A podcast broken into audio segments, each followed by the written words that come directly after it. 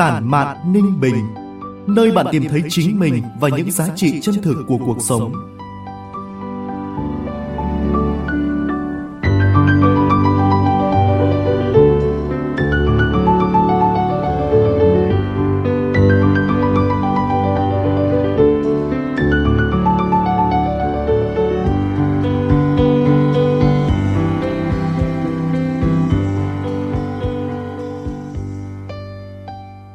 Phòng thu của báo Ninh Bình, chào mừng quý vị và các bạn đến với chuyên mục podcast Tản mạn Ninh Bình của báo Ninh Bình Điện tử.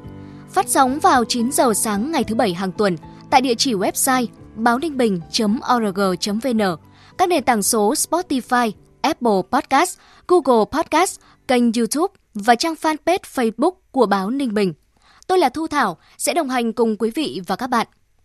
Tản mạn Ninh Bình là nơi chia sẻ những góc nhìn cuộc sống, những dòng cảm xúc, lời tự sự thông qua trang viết ngắn gọn, hàm xúc, khắc họa nét chấm phá độc đáo tinh tế, mang dấu ấn cá nhân sâu sắc của vùng đất và con người Ninh Bình.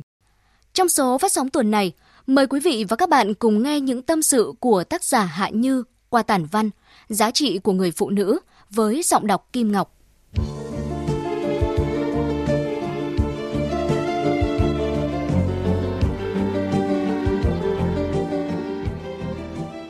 Phụ nữ có một bí mật mà đàn ông nào cũng ghét, đó là không hiểu vì sao nàng luôn chi tiêu chẳng đủ.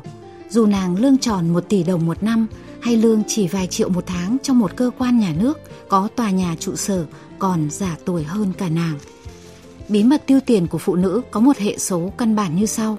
Ít tiền thì đầu tư ngoại hình trước, tất cả những gì đập ngay vào mắt người khác như quần áo, son, tóc, túi sách, điện thoại nhiều tiền hơn thì tiêu như điên vào những thứ mắt thường không nhìn thấy như nước hoa, spa, yoga, du lịch nước ngoài, sưu tầm quán ăn ngon, học khiêu vũ, thậm chí đi phẫu thuật thẩm mỹ.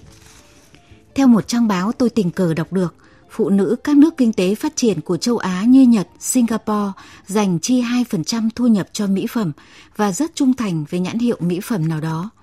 Tôi biết nhiều phụ nữ lương chỉ 3 triệu cũng sẵn sàng mua ngay một bộ mỹ phẩm liên doanh giá triệu rưỡi nếu nàng ưng cái quảng cáo ấn tượng. Thậm chí, nàng luôn có xu hướng sẵn sàng thay đổi sang nhãn hiệu mỹ phẩm mới, đắt tiền hơn. Rất nhiều phụ nữ đã lầm rằng đắt tiền là tốt nhất, cũng như quên mất rằng giàu không có nghĩa là chất lượng sống tốt. Và một phụ nữ nhiều tiền cũng không hẳn là nàng sẽ biết cách chăm sóc bản thân hơn hoặc sẽ chăm sóc bản thân tốt hơn. Với thu nhập 10 triệu của một kế toán, bạn tôi chỉ thuê nhà và ăn uống xăng xe thôi đã gần hết 2 phần 3. Với thu nhập 20 triệu của một biên tập viên, cô bạn khác của tôi vẫn thấy sống quá chật vật. Mỗi tháng chỉ dám mua một món quần áo và một thứ mỹ phẩm. Đã thấy hụt phần tiền đi tập khiêu vũ chiều cuối tuần và hoàn toàn thiếu tiền để đi du lịch. Thật may, cô không phải tín đồ của spa như đồng nghiệp. Rất nhiều phụ nữ không quan tâm việc nàng phải nhịn một thứ gì đó của bản thân để chạy theo những chi tiêu theo quán tính đám đông. Đám đông trọng ngoại hình và ăn mặc có thể khiến cô gái trẻ mua sắm những thứ theo thị hiếu, đám đông phủ phiếm, chứ không phải bỏ tiền ra để sống theo cách nàng muốn sống. Chất lượng cuộc sống không chỉ là những nhu cầu vật chất được thỏa mãn, nó còn bao gồm cả kế hoạch chi tiêu khoa học, sự hưởng thụ tinh thần và chăm sóc sức khỏe bản thân song song cùng những thứ ta đầu tư cho ngoại hình và công việc. Nếu bạn nghĩ có 50 triệu trong túi, ta sẽ đi mua túi hàng hiệu, chứ không phải là đi khám sức khỏe toàn diện và mua bảo hiểm thân thể hoặc đầu tư vào một hoạt động mang lại giá trị lớn hơn cho bản thân. Bạn hãy xem lại bản thân xem có phải mình đang bắt đầu trở thành một tín đồ của sống lệch nơi đô thị.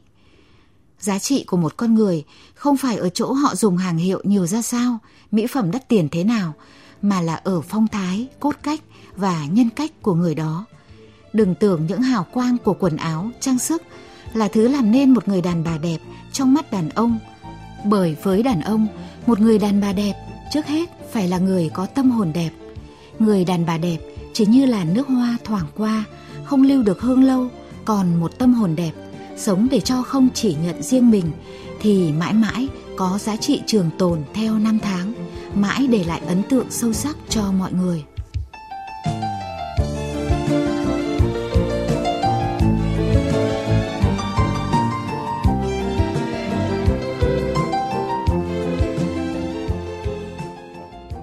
Chương trình tuần này đến đây là kết thúc. Mời quý vị và các bạn đón nghe số tiếp theo với tác phẩm Hội chứng họp lớp của tác giả Hạ Như, phát sóng lúc 9 giờ sáng thứ Bảy, ngày 2 tháng 12 trên kênh podcast Tản mạn Ninh Bình của báo Ninh Bình Điện tử. Góc nhìn cuộc sống của bạn là gì? Bạn đang có suy tư, tâm sự gì? Hãy chia sẻ và cộng tác với chúng tôi qua địa chỉ báo ninh bình.org.vn hoặc trên trang fanpage Báo Ninh Bình để chúng ta cùng khắc họa sắc màu đa dạng của cuộc sống. Xin kính chào và hẹn gặp lại!